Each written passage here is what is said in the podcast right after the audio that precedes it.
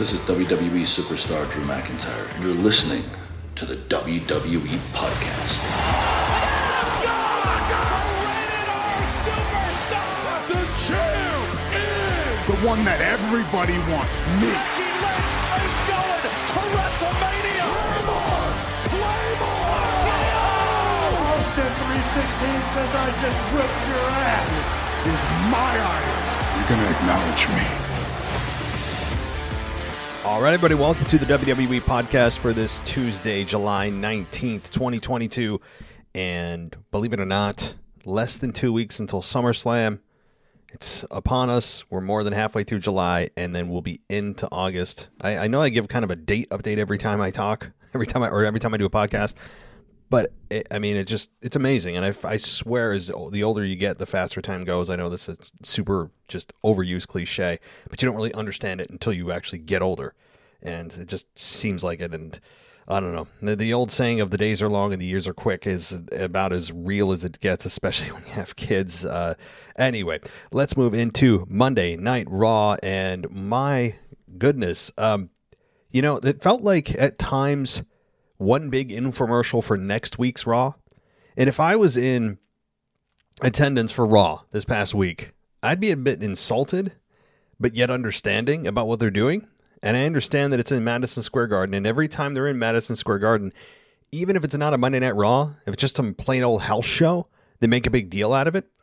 And uh, I mean, case in point, ex- Exhibit A is this past year at WrestleMania during the WrestleMania build to Brock and Roman. How many times, how many times did we see Roman attack Brock Lesnar when uh, he was facing, um, I forget who was it for the WWE Championship?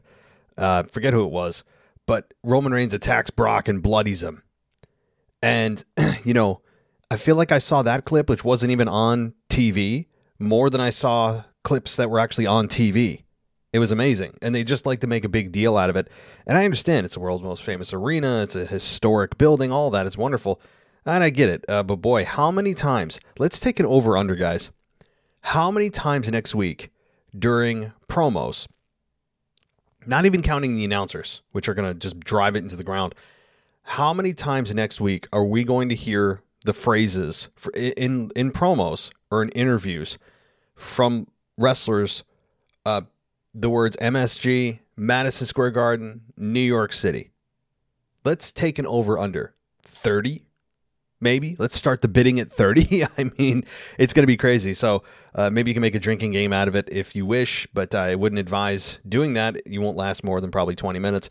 And so, anyway, you know, and, you know, it also makes me a little bit excited because they know they're in a big city, the biggest market they have, and they know that they need to put on a good show, and they advertised next week's Raw pretty heavily. But let's talk about this Monday night because there were some things to to really sink your teeth into, and some things that really did not sit well with me, and we'll we'll talk about that. But first, what would the opening of this show be without me shamelessly, annoyingly plugging my ad free podcast? Because this show is yes ad filled. I know, but you got to keep the lights on, and I do appreciate all the sponsors of the show.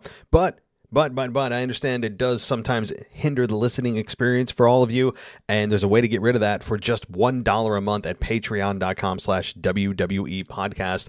You can get yourself 100% ad free. And I'd really recommend you do that because that way you don't have to skip through ads or you don't have to uh, be turned off by the show if you just aren't an ad listening person. And I know some of you aren't. I'm not. I get it. But again, I'm appreciative for all the sponsors that we have because uh, that's how you grow. And I really do know that, uh, you know, a lot of podcasts feel the same. And so, anyway, with that said, I want to give a shout out to our latest patrons, our newest patrons of the show. And I want to make sure if I already gave you a shout out, you're getting a double shout out. David Taylor, thank you. And Sarah and Grace Dando.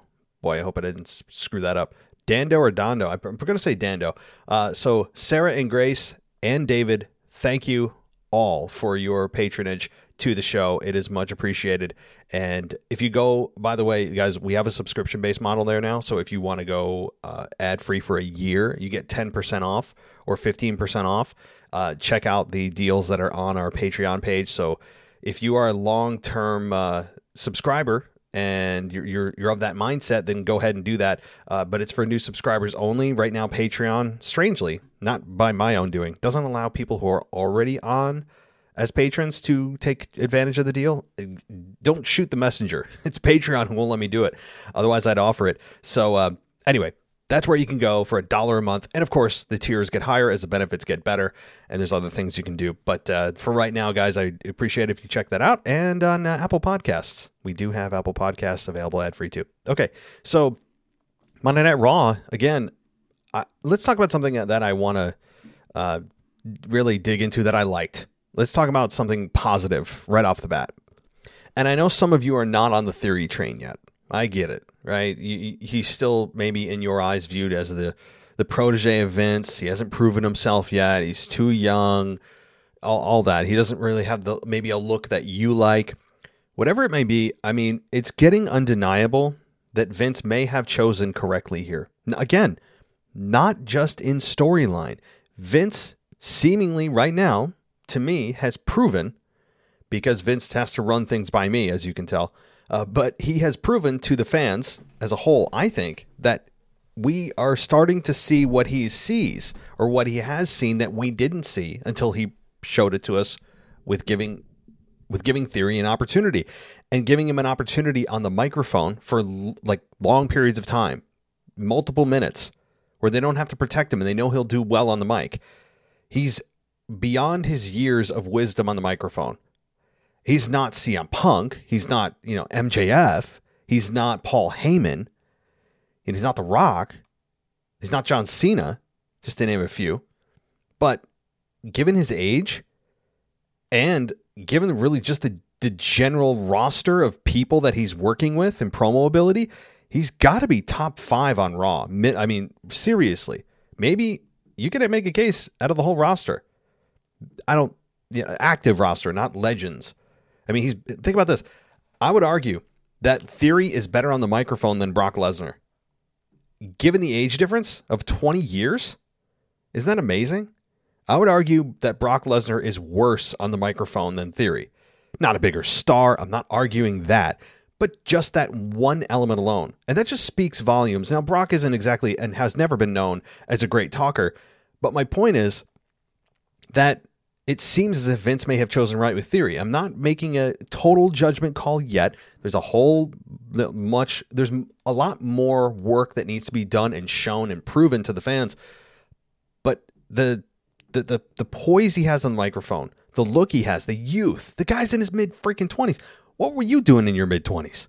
I know what I was doing. I know what I was doing. And that's saved for a uh, you know, a uh, after dark show that's not suitable for the family. I'll say that. Uh, you can probably guess what most mid 20s guys are doing, generally speaking, stereotypically. Not saying everyone, but I kind of fell into that party crowd. So, my point is the guy is ahead of himself. And I love the way he speaks on the microphone. And this past week, when he was running down AJ Styles, it was well done. I think he defeated AJ Styles on the microphone. AJ Styles is kind of hit and miss where he trips up on his words sometimes, he stumbles a little bit. He he has also I don't think ever been known as an excellent promo. Like you look at him and you go, he's he's he's good. Sometimes he's really good, but he's never just jaw dropping. That's never been AJ Styles' thing. He's always been an in ring talker, so to speak, and you know he's made a great career out of it. Of course, he's a Hall of Famer, no doubt about it. But I think on the mic he defeated AJ Styles. Theory did, and then their match that they had was really good. I mean, what the hell did you expect from AJ Styles in theory, other than just, you know, you could watch this as an Iron Man match. So I think they did a really good job in this matchup. You know, uh, but before he Theory came to the ring, he spoke about how he was going to cash in his briefcase at SummerSlam. AJ Styles interrupted him. That led to a match after uh, with Dolph Ziggler watching from ringside, and then as uh, the, the match had a very quick pace, it felt more competitive, I think, than most of the other matches on the show. Both of these guys look just awesome, I think. And, uh, you know, the- Ziggler then nailed Theory, excuse me, with a another super kick behind the referee's back outside the ring. This caused Theory to get counted out. and the, the ending wasn't great, wasn't super satisfying, but AJ Styles wins via countout. The match was really good. The ending was a little flat, but it still raised questions of what the hell is Ziggler's deal with Theory? You know, like what what is happening here? Does WWE even know? Ziggler has yet to say a word. He's coming out in his suits. He hits a sweet chin music. Theory, you know, gets stubbed for the second week in a row with no explanation. Now, Ziggler Theory, of course, is a matchup that we're all like, oh, yeah, well, duh, that's going to be fine, right? Like, you know, based on both guys' abilities that we've seen in the ring, there's going to be zero issue for a matchup here in terms of match quality. That's that's not even a conversation that needs to be had. It's just more storyline. Like, what's what's going on? And that's the part that WWE oftentimes stumbles with. It's the why. Why are you doing something? What are you doing?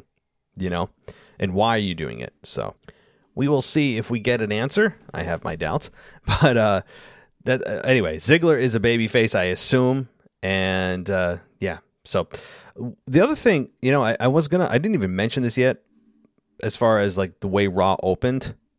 I was very confused at the way Raw opened. It's very kind of weird. Um, it was Titus O'Neil delivering a speech about WWE. Basically, trying to, I would imagine, remind the fans and more importantly, the stockholders, shareholders, investors, and how many synonyms can I say for uh, just investor? But the the just the perception to the public in general and sponsors that are watching, and network network executives, everybody, um, that you know, hey, Vince may be under investigation, but look all the good, look at all the good stuff we do. Look at what kind of company we are and they trust Titus to go out there, I think, and do a little bit of proactive damage control.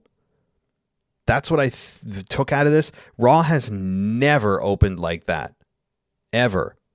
And do I think it's coincidence that with Vince under investigation, with uh, things coming out, you know, worse and worse for Vince every time we hear a new a new finding in the investigation, do I think it's coincidence that you have Titus O'Neil as the the global ambassador for WWE come out and remind everyone on a national stage what WWE stands for, all the good work they do. They stay out of politics and religion, all that. You know, is it coincidence? Hell no. Of course it's not. It's a PR move. Is it a smart PR move? I mean, it didn't hurt. I don't think it hurt. It's a little weird. But Titus coming out there and just being essentially a a five to seven minute infomercial for WWE was different. But when you look at it, there is no other purpose that you could string together or connect the dots to other than Vince McMahon and the invest ongoing investigation where they're trying to deodorize the investigation and the stink of it. Kind of a weird analogy, but I guess it's accurate. Uh, they're trying to deodorize the whole situation by reminding people what WWE does and look at look at how great we are and a global ambassador. And we don't talk about politics and religion and all that stuff. So, I mean, Titus O'Neil. I, I have to say about that. I mean, off topic a little bit with Titus. Titus Worldwide. There there could have been something there. You know, Titus wasn't the most majestic man in the ring, and he may be best known for Titus World Slide.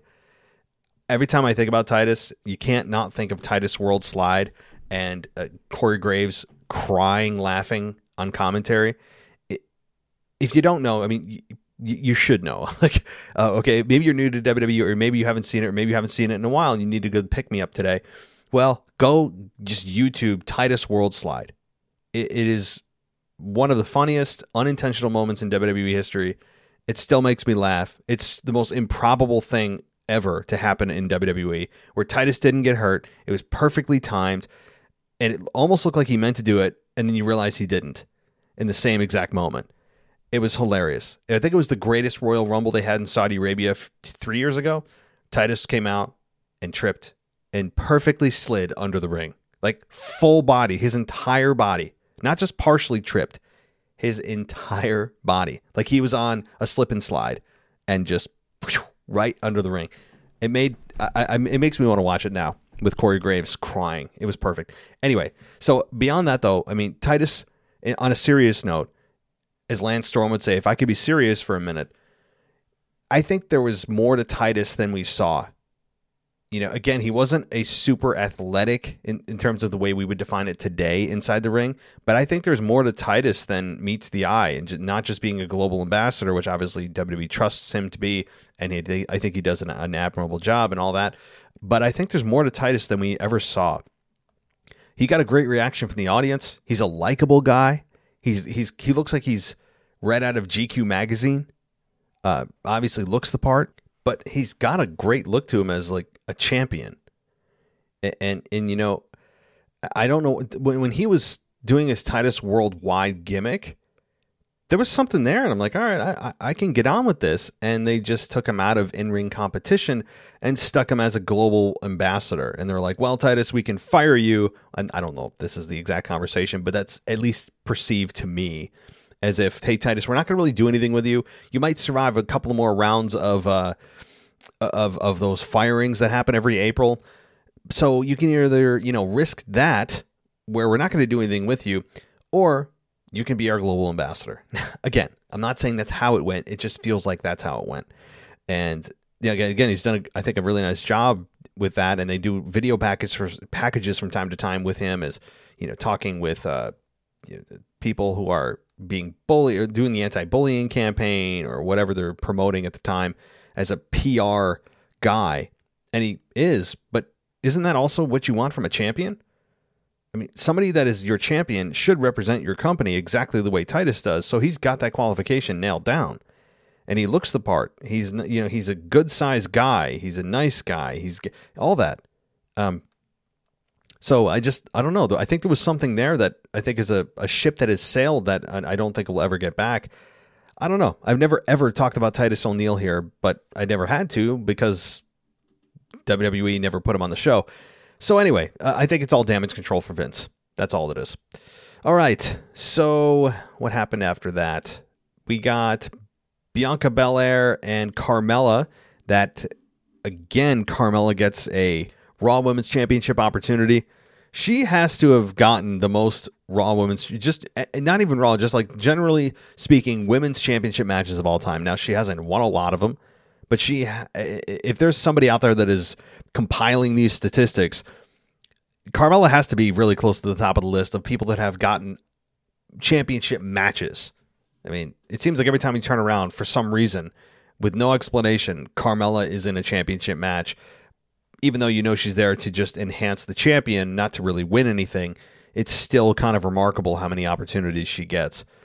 But uh, Lynch did also talk a little bit here, Becky Lynch, and uh, she was on commentary. She talked a lot of trash. We had uh, Belair ending up getting the KOD.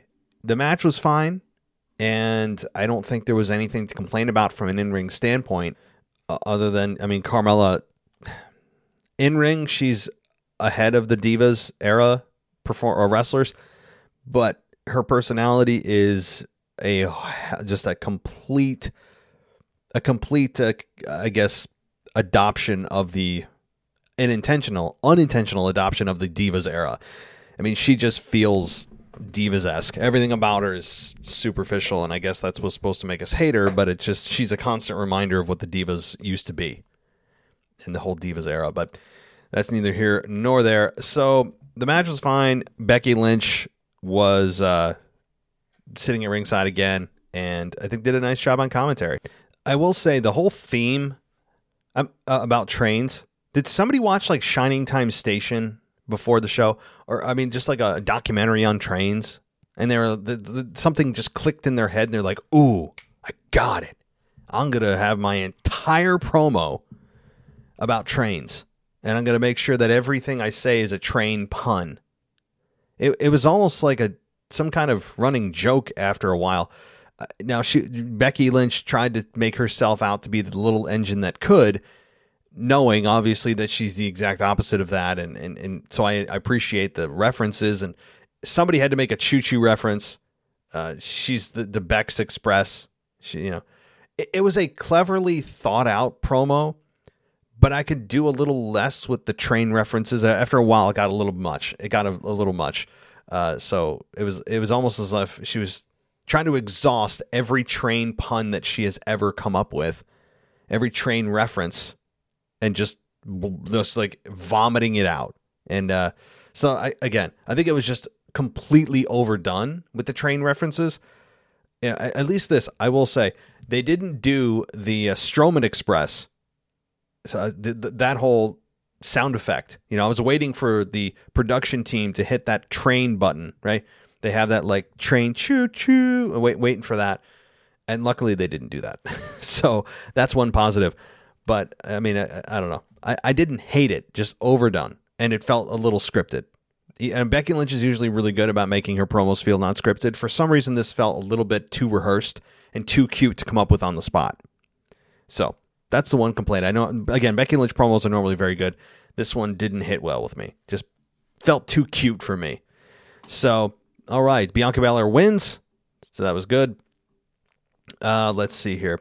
Uh, some, oh, okay. So uh, I'm reading, to be fair, and some, some of you don't like this. I don't know what to tell you because people think I'm lazy and I don't really watch Raw. I just watch other people's and read other people's reviews and then try to claim them as my own. I don't do that. But uh, right now, I tr- I have a Bleacher Report up, and they have a note that says about uh, Titus O'Neil that his speech was good, but it would have meant more if the owner of the company was not under investigation. Well, yeah, so that's true. Um, I'm just making sure I don't miss things, guys, because I make notes, but a lot of times these sites do a better job of capturing the full picture. So let's see here. Um, what happened next? Rey Mysterio versus Damian Priest. So the story behind this one is actually one of interest to me because it's one that I've been advocating for, and others on this show, and you listeners too, uh, listeners of the show have been advocating for this too, is wanting to see Dominic turn, having him turn, go to the dark side. And that's exactly what Damian Priest and Finn Balor were advocating for was to have him see his dad in a, a new light or a rather lack of light and go to the dark side and uh, you know dispose of his dad and saying that you at the end of this matchup you know you will join the judgment day like that was the hook of this matchup between Rey Mysterio and Damian Priest. And you know um, the match well, it was fine. Again not, not no, there was really no bad matches here. And Rey Mysterio in the ring I, I really had an appreciation for this because Rey Mysterio is a guy that uh, just seems to be timeless, where he just doesn't miss a step, or if he does, he covers it well, and you don't really notice that he's he's really like a you know a, a guy that's middle aged, beyond middle aged, and it's really amazing how many bumps he's taken as a small man in wrestling, how many injuries, especially knee injuries, that Rey Mysterio's had throughout his career, and he's still able to perform at a level that we all expect. And ha- nobody's looking at Rey Mysterio going, "Oh man, it's like the Undertaker. He sh- he should have retired." Nobody's saying that. It's amazing. You know, credit to uh, really Rey and, and, whatever he's doing to keep his body in a uh, in a, in a, in a very high, I guess high level and keeping it protected for all these years to the best that he can is really amazing. So this was a a matchup that again wasn't bad, um, not really memorable. There were a few close calls. Priest was able to get the victory after his version of the Razor's Edge, and then Dominic after the Judgment Day, Finn Balor and uh, Damian Priest were threatening to crush the skull of Rey Mysterio with uh, a Con-Chair-To we had Dominic try to protect his father and say, okay, okay, I'll join. And as soon as he said he would join, they turned on him and beat him down with a chair instead. So you know, I no problem with this, except for, well, I had a problem with this only because I want to see Dominic turn. I want to see him actually turn uh, on his dad. He would be infinitely more exciting. It would be I can't tell you how many more times exciting would be than seeing him cover his arms with tattoos to mask the lack of muscle mass he has on them. Uh, I think that's also kind of why Kevin Owens has done it. And, and you know, this is my my observation, my opinion is uh, the Kevin Owens and uh, Damian or Damian Kevin Owens and Dominic aren't exactly guys that are in the typical quote unquote wrestler shape or bodybuilder shape that Vince likes. And so when you cover it with tattoos, it masks the lack of muscle mass that you feel like you should have, or they feel maybe that Vince feels they should have Uh, I'm not saying they're permanently marking up their body to to hide who they are, but I think there is that certain, at least on some level, I think that that is the case. Uh, at least e- even if it's one percent of the reason that they get the the tattoos they do, especially Dominic, who has now covered I think his right arm nearly in tattoos. Um, now, again, I'm not saying he's not doing it because he, he doesn't actually want those tattoos or he has some kind of real special, deep meaning for whatever's on his arm, but it's just a little suspect to me. Who cares, honestly? It's just an observation. So, the, again, I want to see Dominic turn. I want to see what that dark side looks like. We haven't seen it yet. Uh, his his he's also got also on top of it all the problems he's got in terms of personality. He's got a very childish voice to fit his childish look. um, I think facial hair and just spending a year working out, eating a ton of food and bulking up, eating clean and bulking up would really, really do absolute wonders for his career. The hilarious part to this, but also the frustrating part, this is the last part, the last thing I'll say on this particular segment. After they beat down Dominic, Dominic then told, I don't know, Sarah Schreiber, somebody, maybe, I don't know who it was, Kayla, that he wasn't really going to join the Judgment Day. I'm like, well, no, you were to save your dad. So don't tell us you weren't. So are you saying that you really weren't going to join the Judgment Day? What, is, what does that mean? You, you, you weren't going to do it for your dad? Well, why wouldn't you, right? He should have said, yes, I, I was willing to join them to save my father. Instead of saying, I wasn't really going to join them. Of course you were. I mean, you, yeah, you were. You know, that was just like Dominic, stop. Ugh, he's just. Uh, yeah, yeah. Maybe, maybe they'll have a, a nice little hug makeout session next week as uh to make themselves feel better. I don't know. All right, so let's see here. Um, oh, let me look at some of the notes about this though from Bleacher Report. It says it's starting to feel like WWE has lost some faith it had in Dominic. He's not been wrestling on TV nearly as he, much as he used to. Um, Mysterio's gear was the exact same shade of green that Nickelodeon uses for slime. I didn't notice that. Uh, okay, sure. Moving on. Ezekiel versus Seth Rollins was next. And after appearing earlier on the KO show, Rollins appeared or ended up in a match with Ezekiel, and it was competitive. Ezekiel did uh, end up, of course, as most baby faces do at the beginning of a match, dominated the beginning of the match, but Rollins started to take over, and then uh, we had Rollins win. And, you know, that's fine, as Seth Rollins should. This really is the only guy that Seth Rollins can beat. It, uh, for some reason, this is, these are the only victories that Seth Rollins is getting are against Ezekiel. That, that's it. You know, for all the complaints that we have, oh, Seth doesn't win. WWE's like, hey, yeah, he does. Yeah, he's beating Ezekiel yeah, Ezekiel. You know, that's the problem. So uh, this was uh, the match was fine. Again, kind of fitting the trend of the night of just solid wrestling matches. No problems, no excuses, and no complaints in terms of the wrestling ability or the wrestling uh, quality of this matchup. It was fine. I mean, that's it. And Seth Rollins wins as he should have. So, you know, that's it.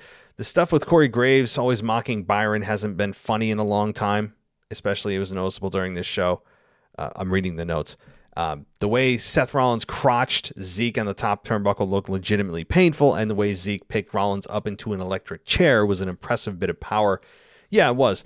Uh, that move, Ezekiel or Elias, whoever, has definitely got a lot of strength in you know in in that body, no doubt about it. And I actually am a fan of Ezekiel. Ezekiel. The Zeke freaks are kind of funny. I've, believe it or not, started to come around to the shaved face. It's still a little odd, but not as striking as the first time. And yeah, Corey Graves mocking Byron Saxton.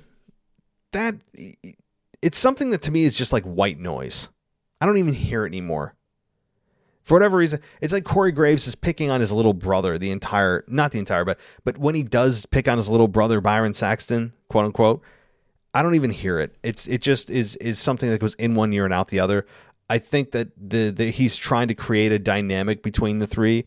He's trying to create a chemistry that Corey Graves is that guy and Byron's the the moral compass of the show, doing things or, or talking about things that should be done that are the right thing to do and talking you know all that kind of thing. He's he's like our moral guide where Corey Graves does play the heel at times. He loves the Miz. He loves Carmella for obvious reasons. Uh, you know that kind of thing. So I don't know, but yeah, Corey Graves just constantly mocking or picking up Byron Saxton got old. Like in the first ten minutes they did it. I just I'm not a fan of it. So all right, let's see. Omos and MVP versus the Street Profits, and this was okay. The match ended in DQ after just a couple minutes. MVP tripped Dawkins and the ref saw it. Adam Pearce came out, of course, and turned into a tag team match. But the Profits ended up winning by DQ. So while MVP did end up uh, tripping Dawkins in his matchup uh, prior to this, the Profits, of course, and MVP and Omos, it became a tag team match because, you know, WWE logic, whenever it's a two on one scenario and then somebody comes out to even the odds, that's just WWE logic. But the Street Profits did end up winning this match after by DQ after the Usos attacked them. And this led to Montez Ford and Angelo Dawkins being taken out by Jimmy J and Omos. And this was this was okay. The Street Profits won, but did they really win, right? Um, so I got to say, you know, is anybody else tired of the the predictability of somebody coming out to even the odds or some maybe somebody's at ringside in a one-on-one matchup which in this case it was with Angelo Dawkins and Omos and you know with uh, Montez Ford on the outside and with MVP on the outside of the opposing side if there's any kind of tomfoolery you know that eventually a tag team match is coming and then Teddy Long I mean uh, Adam Pearce comes out and makes the tag team match I'm waiting for him to say you know, to somebody like, and at SummerSlam, you're going to face The Undertaker. You know, how many, t- another famous quote by Teddy Long. Uh, if you know, you know. I Y K Y K. So, I mean, I, I, don't really have much to say about that. Uh, I already talked about Austin, or rather, Theory versus AJ Styles. No uh, complaints there. And, uh, okay, so um, before the main event, we got Asuka, Dana Brooke, Alexa Bliss, versus Nikki ASH, Tamina, and Doudrop. And um, about two minutes into the, the match, Tozawa appeared from under the ring and pinned Dana Brooke to win the 24 7 title. Nikki, this is just awful. Nikki pinned him to win the title, and then Bliss pinned her to win the belt, and Doudrop immediately hit a crossbody to win it for herself before Tamina super kicked her to take hit from her. Ay, ay, ay. Brooke rolled her up to win it back before she ran away even though Bliss pinned Nikki for the title, it appeared it did not stop the six woman tag team match. This allowed Asuka to win with an armbar on Nikki. This was a mess and not funny at all. If they're gonna give us R-Truth, uh, this is this is directly from Bleacher Report. I'm quoting. Let's see if I agree. This was a mess and not funny at all. If they're gonna give us R-Truth, then the 24 7 stuff needs to stop. so they gave this a grade of F yeah, um, bad. It's just just just bad. Now I did say the theme of the night is wrestling, but there's always that stinker of the show. And really strangely, or maybe not so strangely, you make that call. A lot of the times the things that are not good are the things that they try to design as comedy. Is that a coincidence? You be the judge and this is just bad. And the 24 7 stuff, I know some of you find it funny. Some of you find it as, oh, I need a palate cleanser. I need something to break up the show. Do you really need this? Something that should have died a year and a half, two years ago? I mean, it's it's it's a corpse at this point. It's it's not a it's it's almost like we're just seeing something on a time loop. It's just the same thing over and over and people are you know single file chasing each other around the arena. The same like five people Everybody gets beat beats everybody most of the time with a roll up. The title means absolutely nothing. That means seriously nothing. What you buy off WWE shop has more value than that championship on television. So this is this is bad. And on top of it, they're putting that crap in the middle of a women's tag team match. Oh my god. All right. Then we get the Miz and Logan Paul in the main event of the show. Yeah. Now, to, to preview a little bit of next Monday night, Roman Reigns is going to be on Raw for the first time in like two months because Madison Square Garden's big enough for him to appear in. And I think Logan Paul said he's going to be there next week too. So, you know, for what the hell that's worth. But the Miz had Miz TV because that's what we do every single Monday night. I mean, that's just that's just what we do every single Monday night. I you know I'd like to hear the number of Monday Night Raws WWE has not had a Miz TV segment on in the last two years. It's it's got to be under like five. But to be fair, I don't know the last time Miz TV main evented a show. So, uh, but it was all about Logan Paul. He came out to booze as it should, and we had the Miz put on the, the screen about how they should be partners and look how great we did as a team and I protected you. And he cut the clip short before he turned on Logan Paul at WrestleMania. And Logan Paul said, No, no, no, no, no, no. Let's play the rest of that clip. And of course, we saw The Miz turn on Logan Paul. Now, Miz chalked it up to trying to teach Logan Paul a lesson. And uh, we had uh, Logan Paul try to attack The Miz but Ciampa, who is just the master of attacking people from behind, came out to uh, to to pull Logan Paul off of the Miz, and Logan Paul was able to get a couple of shots into both guys, but escape the ring. I mean, I don't know what to make of this.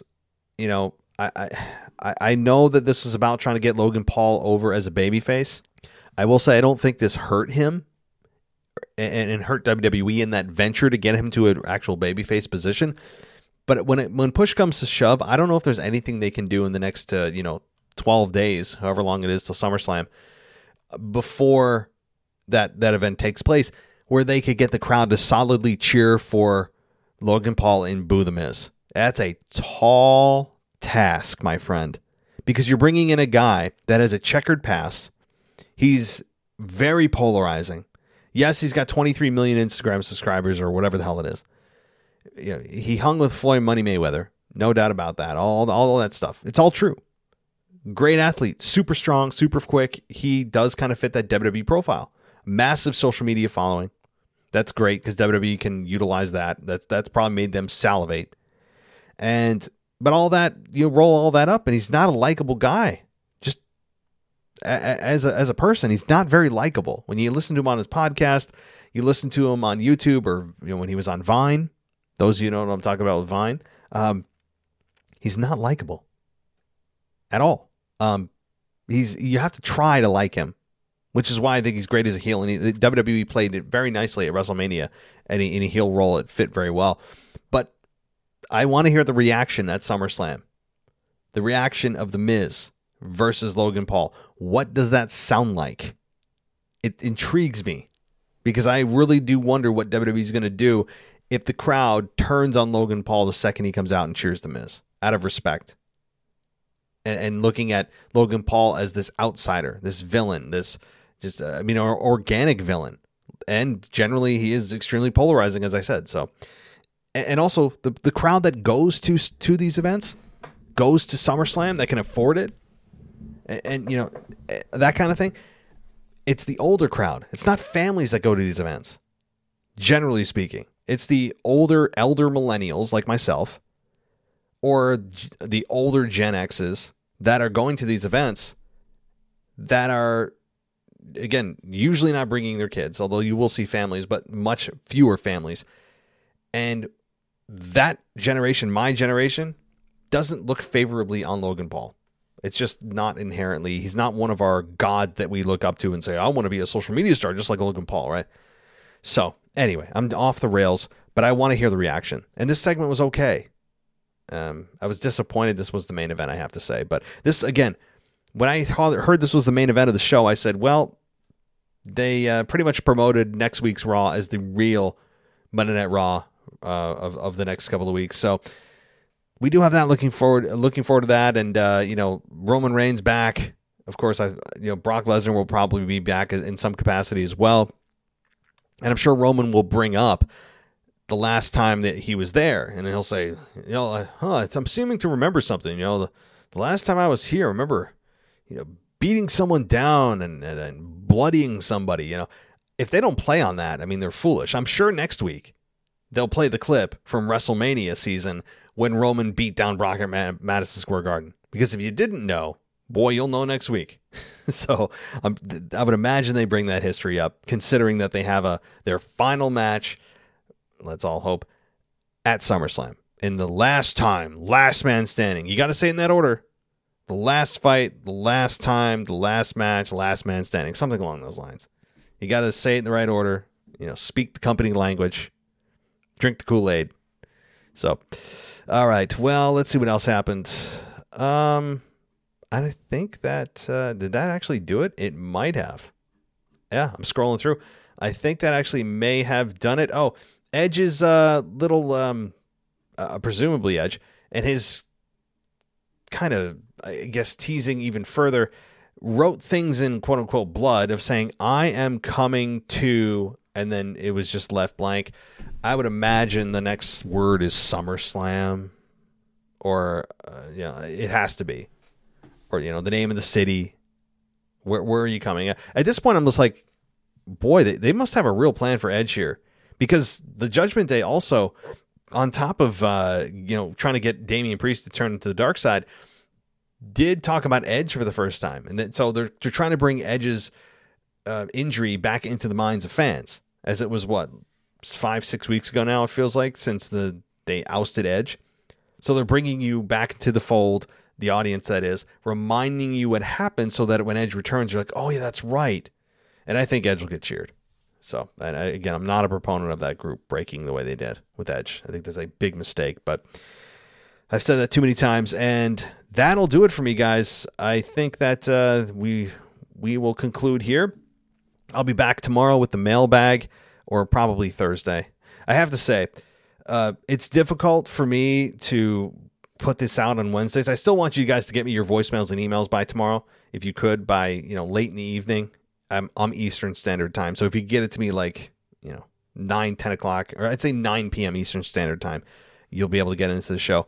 But more than likely, the show will be published on Thursday, only because Wednesdays have now been kind of earmarked for my video podcast that I do, my one hour video podcast that I do for the DuPont network. So, DuPontNow.com. You guys can check it out because uh, I can't do two shows like that. I have to edit video. That takes hours. and then try to do a mailbag, which takes another hour and a half to two hours. There's just literally no time. So um, on Wednesday nights, it may be more difficult for me to publish normally. And then the mailbag may be pushed to Thursday. As you'll notice, Thursday it has been coming out more and more than Wednesday. So just a little thing that I want to let you guys know. But the mailbag's not going anywhere, just maybe a little late uh, later than it used to be in years past. So anyway, thank you guys for listening. Go ad free at patreon.com slash WWE podcast for a dollar a month. You can also get that dollar a month at Apple. Apple Podcast has an option for 99 cents a month or $10 for the entire year for ad free experience, which I'd really encourage. Or WWEpodcast.com. Go VIP. Use promo code Roman. Get 50% off your first month. How about that? All right. Everybody, thank you for listening. I really appreciate it. Give us a five star rating anywhere you can, and take care. I'll talk to you next time. Thanks for listening to the WWE Podcast. Don't forget to subscribe on your favorite podcast app so you don't miss a show or head to WWEpodcast.com. And for all of these shows ad-free, head over to patreon.com slash WWE Podcast. Until then, we'll see you next time.